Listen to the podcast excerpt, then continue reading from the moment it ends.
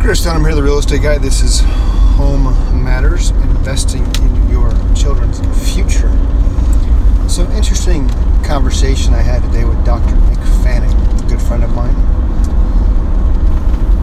We were uh, discussing the relationships that people have individually with God and the purpose of religion and the significance of religion within those internal and interpersonal relationships, let's call them. Um, you know, there's different kinds of religions, obviously. You know, there's Jewish, there's Catholicism, there's Mormonism, there's Protestants, there's Methodist, uh, you name it. There's quite a few different religions in America. There's many, many different religions all over the world.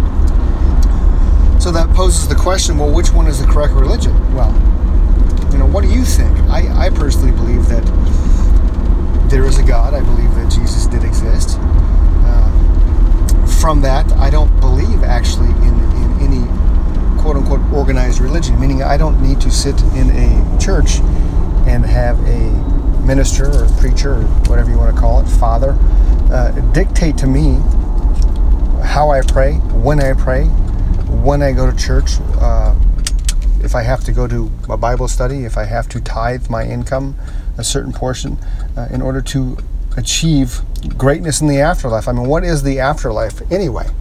Nobody really knows. It's it's something that we have conceptualized over the years from near-death experiences. It gives people an idea of, of what we believe exists once we move to the other side but nobody truly knows because nobody has ever actually died and come back a day later, a week later, a month later, aside from, if you believe it or not, aside from Jesus Christ. And I'm not getting on a, on a pulpit here, I'm not preaching, I'm just having a general conversation with you in relation to what Dr. Nick and I had this morning and the belief system and the power that is driven by religion. Again, I personally don't believe in organized religion. I don't think that you have to pray a certain way. I don't think you have to tithe a certain amount. I don't think you have to go to church or go to Bible studies and things like that in order to benefit in the afterlife. Okay, so let's just let's just call myself a Christian. Okay, I, I accepted the fact that Jesus Christ was was alive and died, uh, died on the cross as a separation uh, for our sins. He created a bridge, if you want a visual between our sins and the afterlife. And I committed my life to live, you know, essentially, like I told Nick, by the golden rule do unto others as you would have them do unto you. I don't kill people, I don't rape people, I'm, I don't steal, I don't lie, I don't cheat. You know, I'm, I'm, a, I'm a pretty decent human being, father of two, married over 22 years, or 22 years married, been with my wife for 23. So I fully believe that when I die, if there is truly, in fact, a heaven, that I will go to said heaven because, you know, that's the way I've been brought up to believe. Now, there are some people that believe that if you do not accept, believe, and commit your life to Jesus Christ and or God from a Christian standpoint, that you're going to hell. Mormons believe that every other religion is false. Catholics believe every other religion is false, as do Methodists, Buddhists, Muslims, I mean, you name it. Everybody believes everybody else's religion is false. But I challenge you with this thought. If that's the case, then which one's right? Well, to me, Bible says that our bodies are our temple, right? And we, we fuel our bodies, we, we feed our bodies, we starve our bodies, we exercise, we work out, we weaponize our bodies.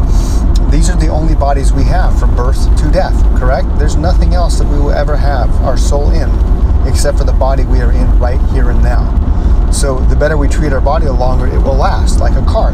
As long as you change the oil, not going to have any problems for the most part with that aspect of your vehicle. As long as you rotate and change your tires, they're going to last longer. It's no different than taking care of our bodies. We put good food in, we put good good liquids in. We're going to sustain a higher level of efficiency, of running capability, if you will. Uh, our motors are going to rev where they should be, and everything's going to flow nicely. And we're going to stay on this planet for you know a long time. If we put crap into our bodies and fast food and junk food and sodas and you know just terrible, terrible things to eat and digest, and we're going to shorten that lifespan. If we smoke, if we drink, if we do drugs, uh, you know all the above. With that, your lifespan is going to be shorter.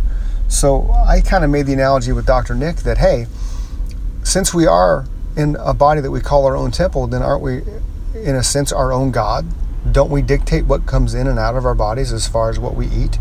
Don't we dictate the amount of exercise that we we can we participate in on a daily basis? Uh, we we dictate what we read and don't we? We dictate what we watch and don't watch. So to me, we are our own gods in a sense because we're controlling our personal space, which is our bodies. We control uh, what we put into it. We control how physically fit we are. We control what we read, what we consume, what we digest. Um, so we have to believe in ourselves because we all have jobs, we all have goals and targets in life. So we have to believe in ourselves to hit those goals and targets. So I want to know what you think. I mean, do you do you believe in a religion, in organized religion? If so, what religion do you do you uh, subscribe to, if you will? Do you believe in uh, just an internal relationship with God, as I do, whereas I meditate daily, I listen to my voice. My voice to me is God telling me what to do, what not to do, the conscience, if you will. So I want to know your thoughts. I want to know how you perceive this, because this is one of those conversations that anybody can have, and it is an ongoing, never ending conversation because nobody's right, but nobody's wrong. I think individually we're right, and individually we're wrong, depending on how we look at things. Um, so I'm really curious to know because this is one of those topics of conversation that I've had throughout the years with many different people and many different levels of faith and belief or non-faith and no belief that I always find extremely interesting. So throw down some comments. Let me know what you think, and I would love to read those and then uh, you know continue the conversation at some point down the road. Thanks again. This is Chris Dunham, the real estate guy. Home matters, investing in your children's future.